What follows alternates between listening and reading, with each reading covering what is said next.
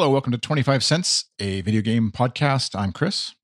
And I'm Nick. Each episode, we'll be talking about the games we've tried, other games we keep going back to, and what we think might be great games to check out if you've got kids. You can find us wherever you listen to podcasts or on the web at goodstuff.fm.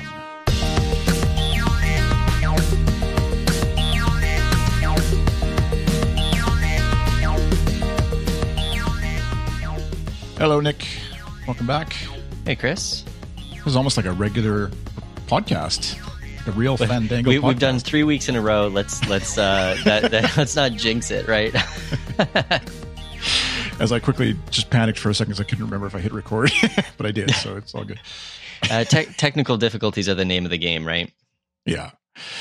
Yeah, so three weeks in a row. Good. We it's not really a podcast or a regular podcast until you I think you've done it for three months or something. That's probably some thought leader stats or something. So Yeah, you're uh, yeah. you're surviving in the we you've changed quarantine corner into wildlife wild not wildlife wildfire corner.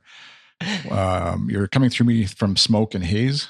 Yes, yeah. So we we are not at risk of the fires themselves, like some of the areas getting evacuated down in Oregon and California, but um, or even in eastern uh, Washington. But the the smoke from California went out to sea and came blasting back to the Puget Sound, uh, Salish Sea region, and um, yeah, it's uh, AQI 197 red out there right now. Kind of a yellow tinge on everything. Uh, so we're staying inside, staying safe. Um, Yeah. We had, we had, I think we had bought some N95 masks two years ago after it was really bad and expected to need them last year and didn't use them. And now we have them. But of course, those are vented. So quarantine corner cornerized, you also have to put a fabric mask over that mask. So you're, you got all the protections, you're protecting everybody. Um, but to, to tie it into mo- something a little more topical for our show, I did see that Apple, being a you know designed by Apple in California company, has pledged a big uh, set of donations to the wildlife wild wildlife. There we do it again. Wildfire uh, recovery funds in California, which is kind of a cool thing that they're doing. Um, they seem to be doing more of that kind of thing um, of late. You know, they they're doing COVID nineteen aid and and um, uh, this wildfire thing, which makes sense for you know the world's richest company by market capitalization. Yeah, exactly. they can afford to, I, I think, anyways. And uh, yeah, I think in the past, I, I gather that they did a lot of this stuff, but they didn't really talk about it as much in the same way that they do now. Um, Tim Cook or whoever seems to sort of say, like, seems to get, I guess, that maybe talking about it is better than sort of doing it behind the scenes a bit, just because they get blasted so much if they never talk about what they actually do. And so it doesn't feel like they need to be like uh, in the press in the same way as other companies maybe do to sort of offset the negative stuff that gets printed about them. But it does help, I guess, probably just to, I don't know, yeah, create a bit of a goodwill and show that they're not just this billion dollar company that likes to make them lots of money, which they do. But yes, yeah. Uh, although they certainly have had some bad press of late that they need to to work on, which I think we we're going to touch on in a little bit. Yeah. Um, how, how's uh how's your your school week going?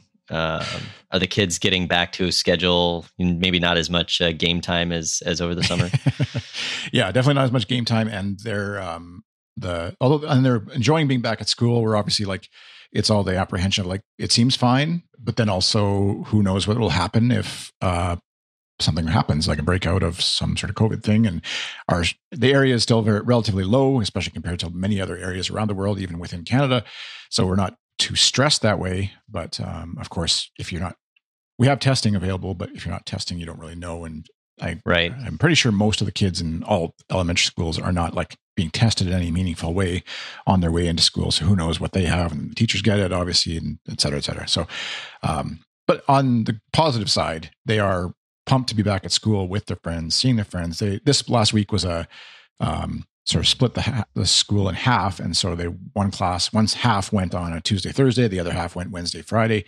And so that was kind of easing back into it that in that sense and sort of with the new regulations around desk s- spaces and stuff. So next week, when they go back full time with everybody in the class at the same time, will be a, I guess, a better or worse test, depending on how you look at it, Yeah. of of what actually is going to happen here now and uh, and how it plays out in terms of yeah spreading things or not. So trying to be positive, but yeah, there's a definitely a, a worrisome side of it to me, and uh, definitely a salute to I don't know if we have any teachers out there listening, but the huge amount of work, at least up here, and I'm sure in down the states too, the the teachers are bearing the brunt of all of this in terms of trying to like placate the admin and education side of things, but also the families that are maybe scared or nervous and dealing with the jackasses who want to try and push the against the mask ruling thing and all that kind of stuff and find some sort of balance of having a normal yeah. classroom in the midst of all that uh, is huge and stressful and yeah big thanks to them for their work for sure. Yeah. I mean teachers are amazing and um, you know we we seem to have gotten a, a pretty a good and helpful one this year but you know she's having to do you know her their their training the standard training for an elementary school teacher or first grade is is not it's around managing a physical classroom and we're fully remote here in in the Seattle uh, school district. And um, you know she's doing her best to keep 20 some kids engaged on a screen but it's it's um it's a very different sort of thing and and I think some of the teachers got you know additional training this summer in preparation for all of this but it's got to be hard uh, to adapt and and try to take everything you know about doing your job and do it completely differently I mean, yeah. like my job is fully remote right now, but the day to day, really, the only thing is different is I can't walk over to someone's desk. You know, I have to ping them on Slack. That's all that's different. Yeah. Um, I'm still sitting in front of a computer trying to get it to do what I want. exactly. So, what did you guys? Uh, your um, you so you're doing remote, and um, I noticed here you said you got a school issued iPad. So that is are they handing out ipads to everybody or just like each school is obviously different in how they handle so it? So, I think there there's sort of a central district plan but the everything's being managed through your individual you know lo, your school your assigned school in our case that's our neighborhood elementary um, and so we went yesterday to go pick it up we went through the whole setup process with all the documents provided by the district and it didn't download the apps that we need to join class. Um, and it sounds like a lot of uh, local parents are having this issue. So something went wrong with the um, you know the Apple device management setup somewhere on the back end. Maybe too many people, and so we got to go uh, get some tech support on that soon. Um, now we're we're pretty much fine because we had an older iPad that we were using at home that we installed the apps on ourselves and and you know logging in with with his ID and all that. So it was working and, and we had class all week just fine. But I'm sure there are plenty of parents in the district who, uh, you know, basically weren't able to do anything until they got a device and now maybe got a device that isn't working for them and the you know tech support is is obviously overloaded. Um, I think we were talking about it a little bit on on the Good Stuff Discord earlier about the challenges around managing these kinds of uh, one one device per kid programs, whether whether it's during a global pandemic or not. Um, and so, then at home, are you doing? Uh, you've got some board games you were playing. Um, yeah, uh, occupying your time away since screen time is obviously now like the default. Yeah, so we we we're definitely trying to balance that. You know, during the summer there was a bit more. Um, you know, if he wanted to just do like screen projects, so like art or music on on the the family iPad that was more common and now we're trying to kind of minimize that cuz this week he's you know live on a screen with the class for 2 hours and I think starting next week it'll be closer to 4 hours a day. Um, I mean we're not like super intense about screen time but we like to try and have a balance of activities. So one of those this week was um, my son decided he wanted to learn how to play Scrabble. Uh, Scrabble is a big tradition in my uh, extended family. Um, my my mom uh, destroys me all the time uh, whenever we get together and play. Um, but yeah, just, I mean, word games in general were always popular with us, but Scrabble in particular is is our is an old go to. So it's fun. Um, uh, he he beat me with some uh, guidance uh, when it was his turn um, on spelling or or word word placement, but. Uh, it was, it was a lot of fun to kind of take on that with him, and and I think he'll I think he started a, an additional game with my wife while I was in some meetings yesterday. So it seems like something he'll he'll be interested in going forward. So he's always been interested in board games, but this is kind of the first one now that he's reading and spelling more consistently as a first grader that he can kind of get into those kinds of games. Um, right. How, how about your how about your kids, your family? Yeah, Settlers of Catan has been continued to. I guess Mhm. um, I, I think they played a bit this week, and uh, and then we actually I tweeted about this. I think that's where you, maybe you put this in here, but they they pulled out Life, the game, and and we, I was playing it with them. They sort of goaded me into playing it one morning before work, and and noticing some of the funny things of like the you have to choose on the career path. You either choose family, where you get kids, or you choose life, and you can't have a life if you have family you can't have family if you have a life, which actually is very poetic and almost true in a lot of ways. But, um, it certainly then- uh, changes the choices you you can make uh, once once kids enter the picture. yeah, I was saying we were talking about it and like thinking, well, the life path should actually have like career bonuses because you know if you're if it depends if you're a single parent or even two parents, like you you have more career options if you don't choose kids, and that's just a reality of unfortunately or fortunately, I guess depending on the case. But um, but then actually, ironically, the I picked a career. I was just going to play with it a bit. I picked the lawyer job is what I got, and then I got a card, an action card or whatever it's called. That I was fired from my lawyer job, lawyer job for bringing a cat to, to work, which in 2020 probably couldn't happen anymore uh, either. Um, and then the next career card I picked up was actually a veterinarian, so it was very appropriate. Um, and then my kids were like noticing, and my wife happened to overhear it too. It was like every second card, action card or whatever it's called, was like, "You get to sue another player because they did this to you, and you get to sue a player because they did this to you, or whatever. Wrecked your garden, and you sued them for five hundred dollars, or whatever." And my one kid was like, "Was this game made by Donald Trump?" Just the very Canadian very over here. litigious. Yeah. So Um, that that sounds pretty different. I know I played uh, the game of life um, on old, probably '70s era copy at my at my grandparents in in Michigan. Um, I that was that was one of those ones where I was really into board games and my cousins were not. So if we were like all Mm. visiting, I'd be the one trying to drag them into playing these old board games uh, with limited success uh, when when we were kids. Um, but yeah, I think I, there there was something where I think the career choice was more like whether you went to college or not, and that determined how much money or debt you had starting off. But then you had more potential later, and then Yeah. yeah, eventually you get to the like the estate at the end. But I think in that one, everybody could always have a family or something. Anyway, I'm sure the rules have changed over time. Yeah. Yeah. It's a pretty, like when you actually look at it from a, it's a pretty capitalistic Yeah, yeah. game of just like who are, the winner is the person who gets the most money. And you actually get more money if you have kids. Cause my kids were like, why did I chose just life? Cause I was just playing it, obviously being silly with them. And like, I'm choosing life because in real life, I chose kids. So I, I want to experience what life is like with yeah, kids or whatever. And, uh, but then they're like, but dad, you don't get as much money if you have kids. And I'm like, well, I don't know if that's true. but yeah, and I got, I noticed I got replies from people too on Twitter about it. Like one person was saying how they used to just say how far it's come, especially in the 70s version, that her and her cousins used to play and put two blue or two pink pegs because you pick your peg. And obviously the implication is your, the blue ones are the boys and the pink one are the girl pegs in the cars. And she used to put two blue or two pink pegs in the car, which was pretty, you know, progressive back then, anyways, for a bunch of she's Mennonite heritage and like the parents upstairs would have been it was, scandalized. it or was whatever yeah, it was transgressive at the time. Yeah, Yeah, very much so. But um anyways, yeah, so that's it's, it's kind of fun. Even let's it's amazing what like even five I think our our version of the game is like maybe seven, ten years ago. Like our our oldest is 13, so I think we got it shortly after. We wouldn't have gotten it before he was able to play it, but at some point after he was able to play anyways, we would have got it sometime in the last 10 years. But anyways, and then of course, like the video games are still being played. Fortnite. We have the gluttony of choice now where um I picked up Tony Hawk Pro Skater, which we'll talk about in a bit, but um, and then recently we picked up Animal Crossing, and then of course there's still Fortnite, and then because of the podcast I did on NHL 20, I was playing it one night, and my son saw it, and I kind of got him back into playing Mhm. NHL a bit. So now it's like there's a Fortnite versus NHL versus Animal Crossing versus Tony Hawk's Pro Skater almost or- too too many options. Oh yeah, like Yeah.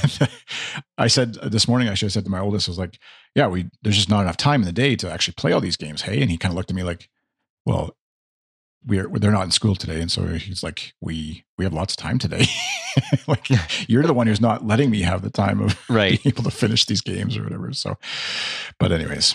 It's actually plus 25 here today, like very warm and probably the last warm day. So we're forcing them all outside today for a while to get Make- some makes sense, last sun especially- before winter hits.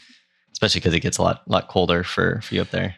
Yeah. So what do you Yeah. play in Switch Corner? What's uh, what's going on in your Switch world? Uh, have have not really picked up the Switch uh, myself at all this week. Um, just school stuff and and other things going on, keeping me busy. Um, but um, there were some more, uh, you know, little Nintendo announcements, um, like the like the Mario 35th anniversary direct one we talked about last episode, number 20. Um, just more stuff coming out. Um, I think a few things that aren't very interesting to me, but I saw a few people talking about pretty positively on Twitter. So, so one is a, um, a, a Zelda game called Hyrule Warriors that's coming out, and then some kind of reissue remaster of this uh, Scott Pilgrim game, which um, a few uh, folks sounded pretty positive about. I've never seen that movie or, or read the comics uh, that it's based on, um, but I it seemed like people are are excited about some of these coming out. Probably yeah, not ones I would pick up. I've never actually. I don't know if this is a confession that will shock somebody or whatever. I'm sure, if, depending on where where you are in the world, it might. But like, I've never watched the movies, read the books, any of that, and it feels like a yeah, like a gold mine, maybe of good stuff. Thought FM to to you know, obviously you can't pay nice. attention to everything in the world, but um, yeah, it, it may, might be something that, would be fun to pull out. Um, I know every time the movie, I think it's on Netflix or it has been on Netflix, anyways, up here, licensed to, to watch on there. And uh, it always looks like it'd be something I'd be into with as far as the actors and stuff that are in it. But yeah, I don't know the history. And so then you're kind of like, ah, I'll go watch something else now. so, right. But yeah. Yeah, on our, our end, the uh, so Tony Hawk Pro Skater came out, and actually I picked it up for Xbox One instead of the Switch. I felt like the since we have four control, well, not four controllers, uh, since we have Xbox Live as a basic requirement because of Fortnite, I thought chances are somebody in the world that I might ever want to play with would be on there versus the Switch, and felt like the platform to go on. But it is kind of funny, yeah, having to decide like which platform do you get stuff for because the, the portability of the switch with tony hawk would actually be very close to like resolution wise what i would have played it as you know 15 years ago probably higher resolution still in that portable form but um, and and actually, it's it is a lot of fun. Um, just reminiscing and uh, playing through some of the levels. They've upgraded everything in terms of graphics and stuff, but it's still the same kind of style and feel. They didn't change the controls drastically or anything. It's probably like a little more accurate in terms of the algorithm that's going on behind the scenes. But um, I'll like sort of half button mashing, half talent, and being able to like school my kids a bit right now while they they're still trying to figure it out.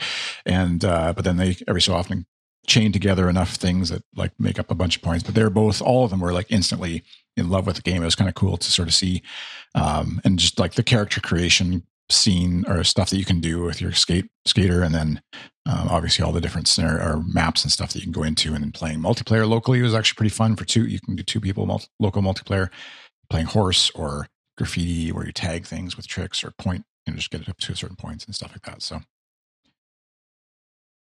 Cool. Yeah, I, I, I think a lot about um, you know how much of my how much of my game time um, ends up being kind of kind of the retro is the wrong word, but but the nostalgia games, either you know sequels or spiritual successors to games I played a long time ago, or things like this Tony Hawk Pro Skater, where it's a, a reissue remaster. Um, like we talked about last week, I'm pretty excited about that Mario one or even just really old games that I've played under um, emulation or other um, re-releases more recently, um, like like SimCity 2000 or whatever G- games that I was able to put a ton of time into as a kid and now uh, generally can't. Um, mm-hmm. I think I think there is what is it Skate City for Apple Arcade. I haven't actually tried it. I wonder if that would be a fun yeah. one to try. With with it's controller. an interesting genre the, the whole skateboarding genre that like skateboarding game genre um that's obviously skateboarding is a huge thing but the, right the video game version of that um because it is like it feels like a thing like that isn't is counter to the idea of actually skateboarding which is like just hanging out outside you know being active versus sitting in front of your tv hitting buttons on a video game um but they do like the immersiveness of the game i think like i was tweeting just the the sound effects that they get so right with like the sound of a wheel running on a plywood or whatever of a ramp or a or a jump or whatever and then when it hits the ground and it's the different kind of like cement or wood or whatever you land on or or a grind sound of like going down a rail mm-hmm. or whatever um, all of that kind of just like and I remember back from the original game too, it just felt right. And and they I'm sure they've improved the sounds a bit, but it still just feels like the right kind of sound for like that sweet sound. I, I was never a skateboard, like I had a skateboard and I fell a bunch and never got any good at it. But I, I just remember hearing and watching videos and stuff of like that sound of a skateboarder, similar to like when I play NHL 20 or whatever, and you hear the the skates the skate sounds or the puck hitting the the stick and the, the different sounds that kind of immerse you in that world a little bit more than just obviously good graphics can do, and how much of an impact that sound makes is really cool. Yeah, it, that, that kind of uh, you know foley type work seems like a pretty important uh, part of of any of the the realistic games. And I know like the the more recent game engines put while they're obviously sh- showcasing all the graphics work, they put a ton of effort into uh, realistically placing sounds in three dimensions for that more immersive stuff, especially if the game has like VR uh, support. It seems like, um, yeah, my I've I've never really skateboarded. My my exposure was limited to when I was uh, um, in Big Brothers uh, when I was a young adult in in the Boston area my little uh, had a brief period of getting really into skateboarding. I hmm. remember, and so you know he would he was learning some basic tricks and stuff. I don't yeah. think he ended up sticking with it. Um, I'd, I'd, have to ask yeah, I was him. Say, was his name Tony Hawk Jr.? Or? No, no. Which, uh, funny um, enough, actually, in the game, skaters, there's like two two other skaters named Hawk, last name of Hawk, and obviously you Google them, and it's the it's his kids now who are actually taking on like I think one of those 28 or whatever now is one of his kids, but who was actually a pro skater as well, and uh, obviously has a little bit of a, uh, an advantage maybe having right. dad growing up with like I'm sure massive half pipes and ramps in the backyard and all sorts of things like that. But at the same time, yeah, it's it'd be kind of cool to be able to incorporate your kids into the game, whatever it is, twenty some years later. Yeah. What uh, you, have got in your PC corner here? We've got some Star Trek. I see. Well, yeah, I was, I was, I got, I got the the the Steam uh, sale alert that uh, Star Trek Bridge Crew was uh, was like half off or something, which I've apparently put on my wish list years ago. um, it is Windows only, so that's why I've never uh, grabbed it. Um, but it also is one that has VR support. So the the idea is that you're all in VR, and one of you is the captain, and you're sitting at, and everyone else has their assigned bridge station, and you're basically playing like you're on the Starship Enterprise or whichever uh, Trek ship you want to be on, completing missions. I feel like that is probably the killer app for me uh, and my family that would get me to build a VR capable uh, uh PC. Um, haven't haven't crossed that bridge uh, yet, and and probably won't. You know, with everything else that's going on, but if if I ever wanted a project, that's that's probably the game that would uh, pull me pull me in.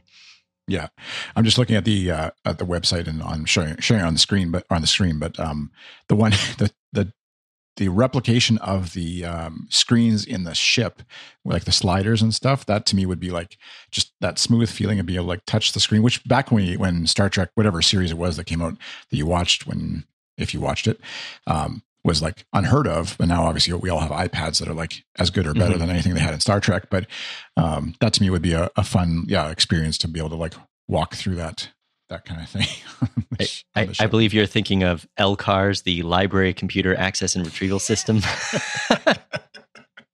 I assumed you knew what it actually yeah, was. I, uh, yeah. Uh, the, yeah, it is it is one of those things where you know the the imagination in in fiction maybe has some really unrealistic stuff like you'll you'll see in Star Trek they're using their their little pads they call them the little tablets but but one person will be having like four or five of them that they're juggling around as they're looking at different documents instead of one device that you're switching. So like the imagination of having this really thin glass device was there, but they didn't think about how it would actually be used. And maybe that inspired the development of of tablet computers, which then end up being much better than the you know now um, uh, almost over thirty year old uh, yeah. Imagine version. It's, yeah. it's kind of this weird feedback loop. Well, and so you haven't gone to the the uh, what's the site now? I forget the name of it. That I, have linked to a bunch, but um, PCPartPicker.com. No you haven't started building out the machine just to see, you know, just to just to get an idea. Yeah. yeah. No, no, not got, not at this time. They've got a build guide for like VR. If you need to, you know, like uh, I think the the moderate or whatever they call it on their enthusiast, maybe I forget which one that is, but you can get like a VR build. It's not that expensive these days for. yeah, it, it, it is funny because, like I mentioned last week, you know, a couple of my coworkers are are much more into big gaming rigs, but also you know when we're on uh, video meetings, they have their uh, very comfortable uh, gaming chair that they're sitting at mm-hmm. as as their you know uh, home home office chair most of the time. Yeah. Um, yeah. The the other thing that's kind of coming up that's a little bit in that area is so so next week is PAX Online. Um, and I've been to PAX in person, both PAX West here in Seattle and PAX East when we uh, used to live in in the Boston area. Um, and it was always a fun show. You know, generally uh, has a really big uh, emphasis on tabletop and RPGs because of the local Wizards of the Coast connection here. Um, but always had really big booths for all the big PC games that were coming out and, and console games coming out and all that. Um, but it's going to be 100% online this year for the obvious uh, pandemic reasons. So yeah. they actually usually it's only three or four days, and it's going to be all week next week uh, on three different Twitch channels, like different panels and different live game events. There's a Discord. So I'm gonna I'm gonna try to take a little bit of breaks to attend some of those. There's there's a few things on the calendar that look interesting. I saw um, Sid Meier, the creator of among other things the Civilization series, is um, talking about his memoir book that he's publishing about his his career in the video game industry. Uh, that one jumped out at me as one that might be interesting yeah. to attend. Um, but uh, so PAX comes out of Penny Arcade, which you know is not always the uh, best representative of what the video game community has to offer. Um, you know, they've had a, their fair share of really public bad takes and scandals over the years.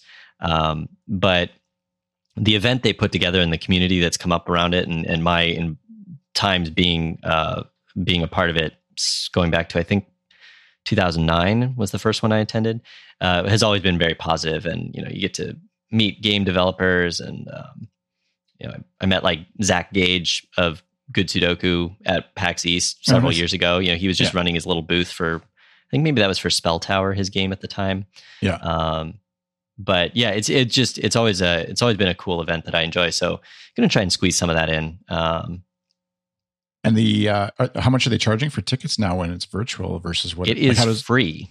Oh, it is. Year. Oh, okay. Uh, so what they're yeah what they're trying to make up on is um is all the the swag you can buy. So they're right. they're selling a bunch of stuff online and you know exclusive uh, lapel pins and whatnot.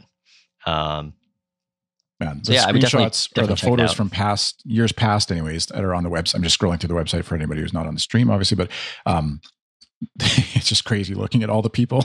You're just like, I can't even picture going back to that. Like, it's just so hard. It's so foreign. It feels like they show the arena of like people reacting to some, you know, shot or game thing that happened, obviously. And it's just like, that feels like a million years away right now. Yeah, but yeah, I mean, I think of because I often went to the the concerts that were there, um, mm. you know, so or or the the really big uh, panel presentations, and you know, thousands of people crammed into one of the auditoriums at a convention center, plus whatever thirty or forty thousand people wandering the expo hall floor. That just can't happen right now.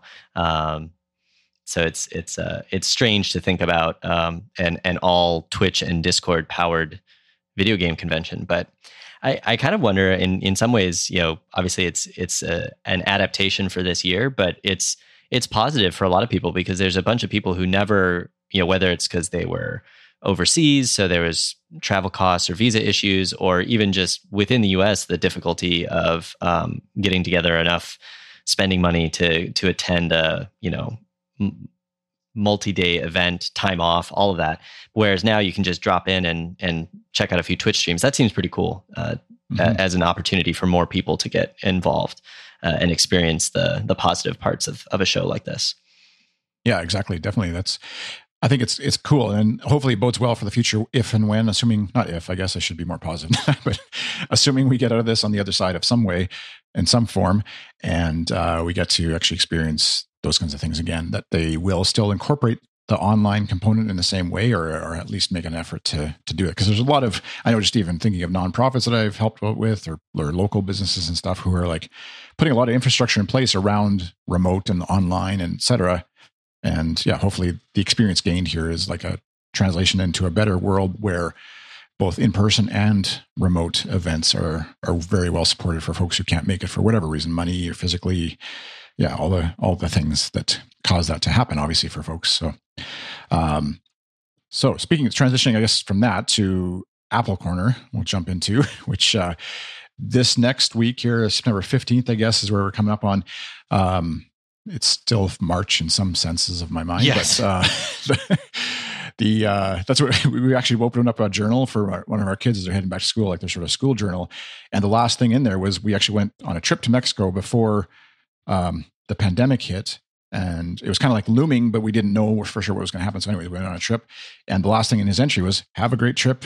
Mexico. We'll see you back in a couple of weeks, and you know that was it. And then he never actually went back to school, so it's kind of like this right weird, yeah, kind of like a whole nother life that happened that we never got to experience. But um, as everybody knows, but anyways, Apple event September fifteenth uh, looks to be like a watch focused event. I think the I forget what the tagline was. I was trying to find it here, but watch this or watch something or what. yeah, one and maybe connected with all their their services stuff as well. I, I think they were pretty explicit that it's not going to be about the iPhone because the the hardware is going to be delayed this year, even though they're normally on this annual fall event cadence for for the new iPhone.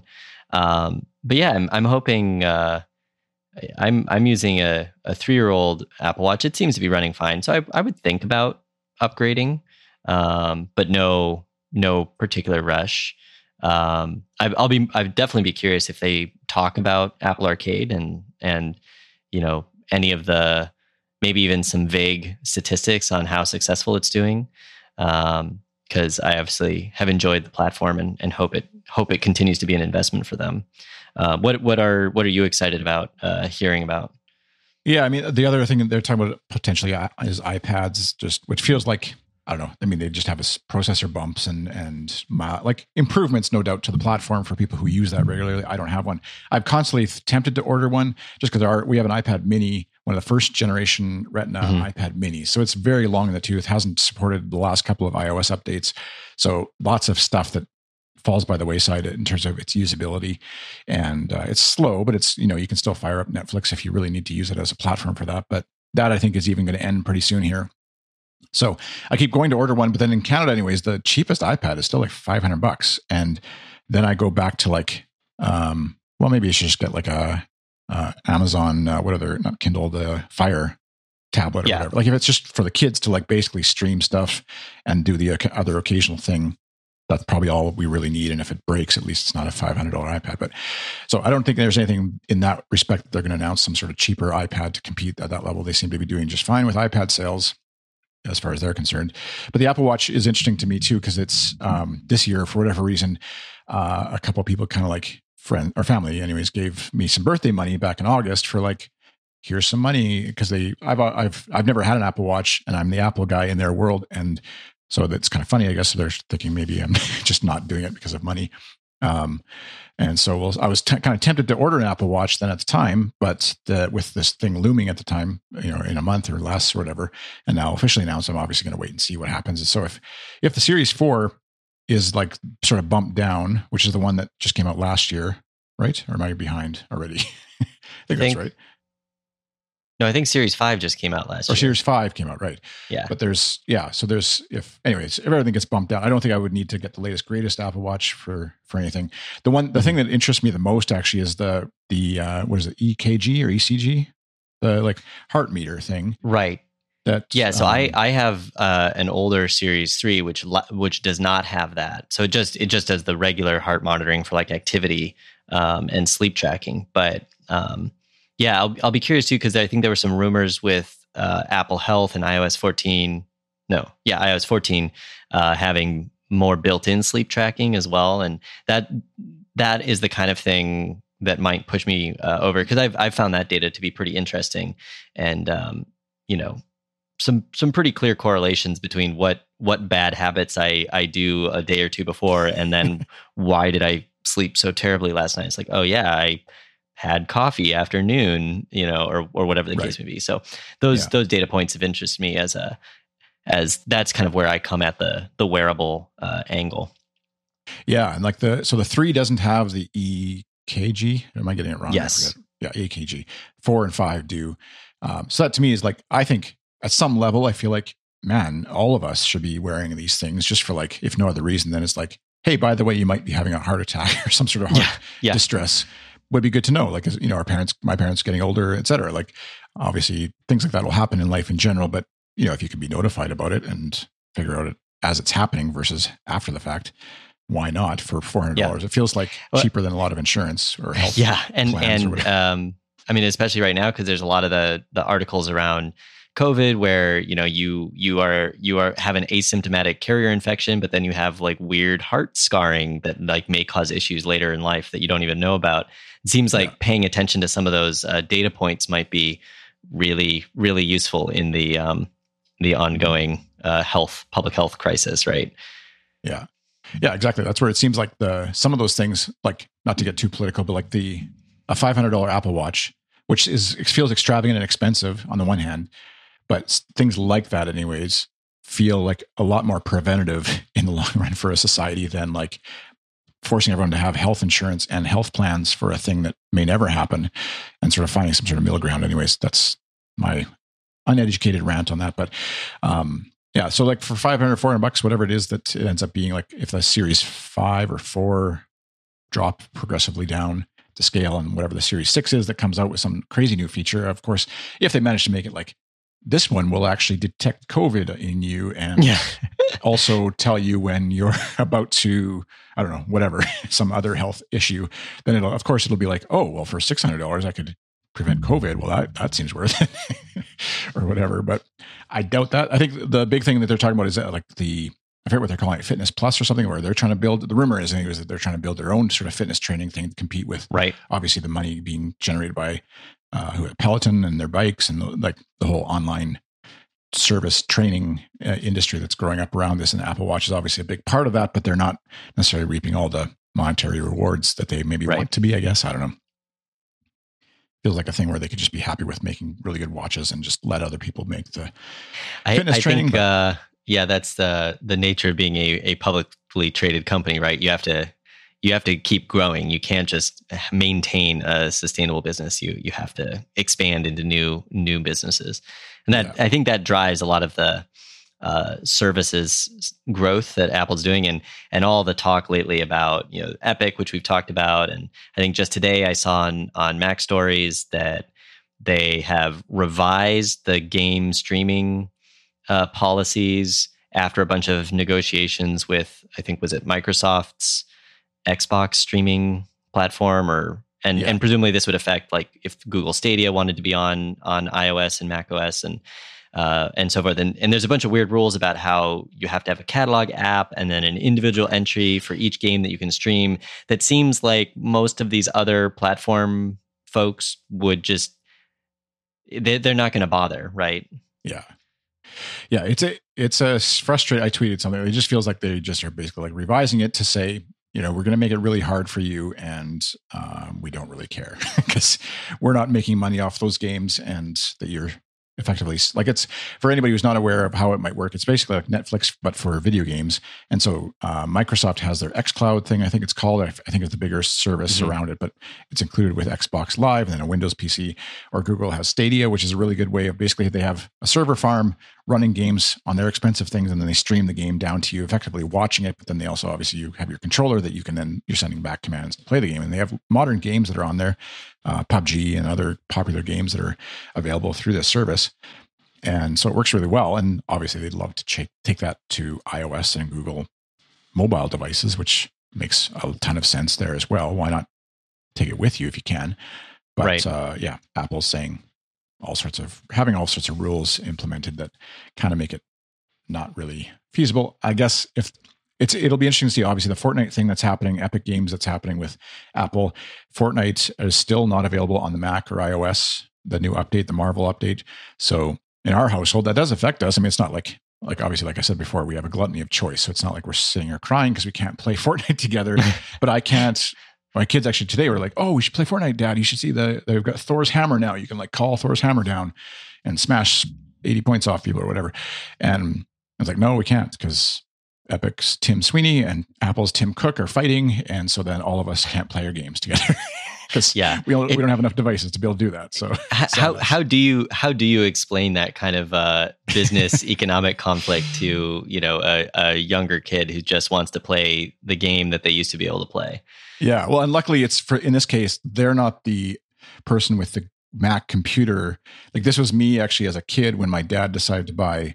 I forget what it was. I forget like uh, he had a Windows IBM PC Junior computer for his office that he spent ten thousand dollars on or something, and it only had three and a half inch floppy drive, and all the games were on five and a quarter inch floppy or something. I forget what the differences were that didn't allow me to play games like everybody else did. But luckily, in this case, my kids are the ones who can still continue playing games. They just I just can't play with them. So right, they're because you're, for a you're moment, out. but Your your set of devices that could play Fortnite uh, went down uh, due to Yeah. this. Yeah, yeah, mainly my well. MacBook that had the capability, so we'll survive.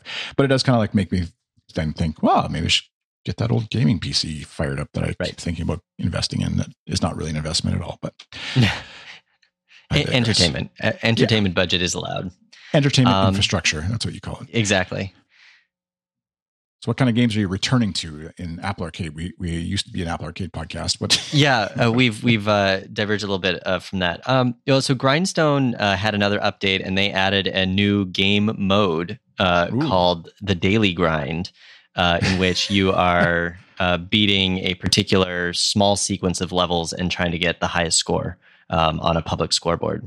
So I've tried it a few times. Um, it's you know the same core gameplay uh, as the individual levels, but um, what you uh, the challenges that you have on any given day seem to seem to vary. Um, it seems pretty fun. It's it's the kind of thing that probably um, if you really like Grindstone and you had beaten all the levels, it would keep you coming back into the app. Which you know, based on what we've kind of guessed about how Apple Arcade works, uh, the developers have an incentive to keep you launching their app, right? Um, So I think I think that's probably part of it. Um, and then in in other Stone territory, like I said, I I got back into Hearthstone a little bit again and have been playing one of their new game modes. And and you know, I mean, it's it's it's it's absolutely one of those games that's kind of pay to win. Um, you know, if if you play the the standard game mode against players who have invested a lot of real cash in the game, uh, you get destroyed pretty quickly by their legendary decks. Uh, but it, it the the single player content that I have access to, or the things you can unlock slowly over time with coins, are still pretty fun. And I, it it's a game I've been playing now for almost seven years since the beta, on and off, with long breaks in between. Um, but it, it's always fun to to kind of you know drop in, see what's changed, play it for a little bit, and then I usually tire of it and set it aside again for for months or more. Um, yeah, that's that's kind of what I've been up to. I, it, like I said, it first week of school, it's been a lot less game time uh, this week. Yeah. Yeah. Is that in their matchmaking or whatever it's called, like when they're pairing you up against somebody like remote or random, right? Um, do they, is there any amount or account taken into like your uh, level, whatever, versus a level higher level? Or is it kind of just like you go up against anybody? Ki- kind of, yeah. So it's it it resets every month, and it's sort of based on your uh, like win record for the month. Um, so what'll tend to happen is at the very beginning of the month, you know, the really highly ranked players haven't played up to their appropriate tier yet. Although you don't reset all the way back down to zero if you're from a very high tier. Um, so it it tries to do that, but yeah, even even within that, um, I mean, it's also I'm probably just bad at the game because I don't I don't invest in reading up on on the really broken deck strategies that that destroy people. um, I, I mean, I have in the past tried to build specific uh, Yeah. decks, but mostly I just play play for fun on occasion. But yeah, as you as you win, you you work your way up, and in theory, are getting matched against generally comparable people. Um, and similarly, in the new battlegrounds mode, you have a ranking, and as you win, it goes up, and as you lose, it goes down. And so presumably, they're trying to you know pool you with with similar tier uh, players. I, I don't know much about the the details of the the matchmaking algorithm. Right. But I'm yeah, sure there's that's full. that's been fun and you know kind of going back to the board games we were talking about earlier like digital card games or card games generally still have that interest to me and it it's cool to have you know yeah you have this game but like you know new cards come in and old cards get retired over time uh, without having to keep buying like physical expansions to the game Yeah, that's it. We actually had our Settlers of Catan expansion. We had the like the uh, Cities and Knights expansion is one, and Oh, yeah, we had that's a good We one. have that. We haven't played it with the kids yet, just because it does add a lot of complexity. But then we actually realized we had the five to six player expansion for the original game, I think, and maybe also the Cities and Knights one. I forget. Anyways, so we could actually we have five people in our family. We could play five, uh, but five people playing Settlers plus some of them being under ten and under makes for a really long game and Mhm. also um, myself, I was stuck with like, if you've ever played Settlers, there's you can sometimes get stuck where you basically just don't get anything, any resources to do anything with the game. So I'm kind of pouting in the corner because I'm getting nothing.